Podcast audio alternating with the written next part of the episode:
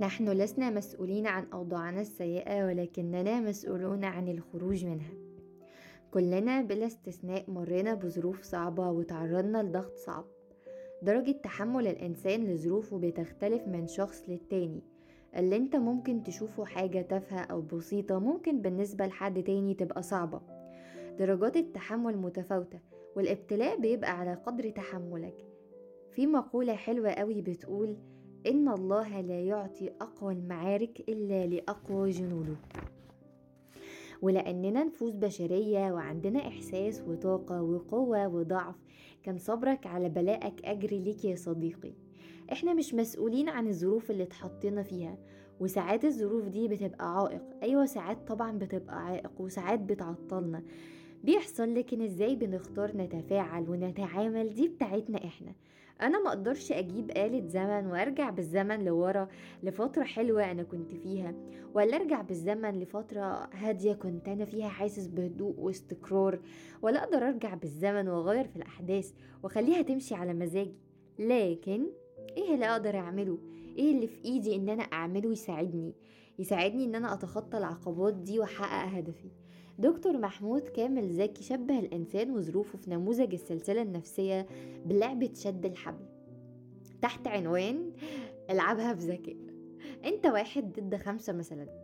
طبعا قوة شدك هتبقى ضعيفة وهتحاول بكل قوتك وتستنزف طاقتك ومجهودك والمحصلة صفر لأنهم ضعف عددك خمس مرات. إلا إذا إلا إذا أنت لعبت بذكاء وحاولت تقنع الخمس أشخاص دول يبقوا في صفك ويساعدوك فأنت هتبقى محتاج مهارة الإقناع. ده بالظبط اللي دكتور محمود بيوصفه أنت والبيئة المحيطة بيك. اللي هم الخمس أشخاص ضدك وليه هنا قلنا البيئة؟ علشان ليها دور كبير جدا ومؤثر في فعالية الشخص وفي جودة حياته. لو جبنا واحد عايز ينجح وحطيناه وسط مجموعة من الناس الناجحة هنلاقيه بيتعلم منهم وهيبقى واحد منهم. وكذلك العكس. زي فكرة المربى والمخلل. هات جزرة وحطها في مية بملح هتبقى مخلل. نفس الجزرة دي لو حطيناها في مية بسكر هتبقى مربى. نرجع لموضوعنا. هنعمل إيه؟ أول حاجة هنكتب هدفنا. أو الأهداف اللي شغالين عليها حاليا.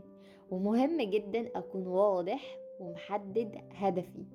وعندي رؤية ليه. أبقى واضح ومحدد هدفي وعندي رؤية ليه. مش مجرد هدف في دماغي وخلاص. بعد كده نبدأ نكتب إيه هي العقبات أو الحاجة اللي معطلاني عن تحقيق الهدف ده. وأسأل نفسي إزاي أحول العقبة دي لدافع ليا إني أحقق هدفي.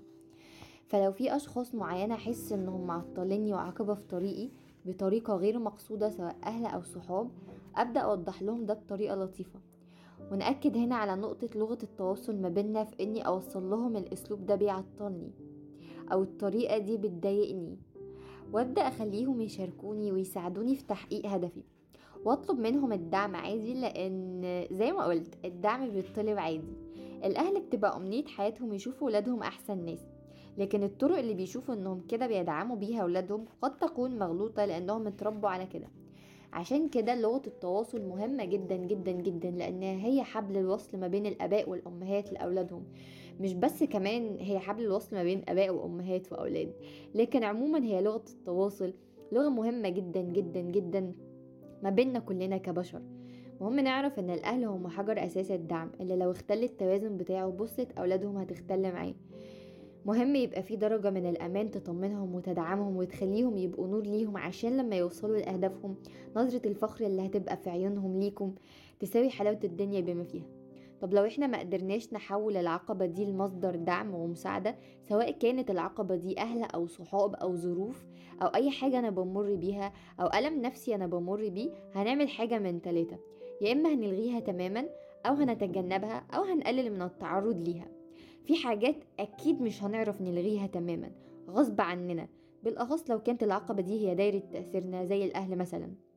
في حالة إنهم بطريقة لا إرادية سلوكهم مؤثر سلبيا في الحالة دي هنوضح ونطلب الدعم هنشرح هنتواصل. كانت النتيجة زيرو؟ بعد عدد من المحاولات بشتى طرق اللين واللطف والبر ولغة التواصل. هنتجنب سلوكهم مش هنتجنب الأهل أو الأشخاص طبعا لكننا هنتجنب السلوك الصادر عن تصرف معين بيضايقنا أو تصرف معين شايفين إنه عقبة في حياتنا أو عقبة في تحقيق هدف لينا. ونحاول نقلل على قد ما نقدر التعرض للمناقشات اللي بتثير الجدل بينا لأننا محتاجين مساحة هدوء نقدر نشتغل فيها على نفسنا ونتواصل فيها معاهم. ثم ماذا بعد؟ ما نقعدش بقى نندب حظنا والظروف والناس واللي حصل واللي جرى ولكن هتفق معاك على كام نقطة كده نركز فيها انت بالأصل إنسان. إنسان جميل خلقه ربنا مكرم خلقه في أحسن صورة. إنسان كويس جواه الخير وجواه الشر جواه الحلو وجواه الوحش. وانت اللي بتختار هتبقى مين. أنا معاك إن الظروف فعلا أحيانا كتير جدا بتبقى ضدك. ومش أنت اللي بتختارها. وبيبقى ملكش يد فيها ولا ذنب فيها. بس أنا مش معاك إنك تتبنى دور الضحية بسبب الظروف والبيئة المحيطة. ما تبقاش مفعول بيه بتتفرج وخلاص. اتعلم تبقى رد الفعل. بمعنى إن اللي حصل حصل خلاص. وخلص. فهعمل إيه؟ هقعد أتفرج عليه وهندب حظي ولا هقوم كده أنفض التراب من على دماغي وأبدأ أفكر في حلول تساعدني؟ وأشوف أنا هحقق الأهداف دي إزاي أو هطلع من المشكلة دي إزاي؟ هفتكر دايما دايما دايما إن أنا مش مطالب بالنتيجة ولكني مطالب بالسعي. أنت مش مسؤول عن ظروفك ولا عن جيناتك ولا عن تربيتك. أنت تقدر تقاوم كل ده. عشان تبقى أنت هو أنت. إنسان بسيط لطيف عنده من التفاهم واللين ما يكفي للتعامل مع البشر وأشباههم. خالي من الحقد ومن قسوة العالم يا رفيقي. انت مش مسؤول عن إصلاح العالم انت مسؤول عن نفسك. مش مسؤول عن حل عقد ومشاكل العالم كله لكن انت مسؤول عن حل مشاكلك وعن نفسك وعن الدايرة المحيطة بيك. انت مش مسؤول عن تشجيع العالم لكن مسؤول انك تحفز نفسك وتشجعها وتساعدها وتحقق أهدافك. كان معاكم حبة الكريز. حياتكم فيها أمل.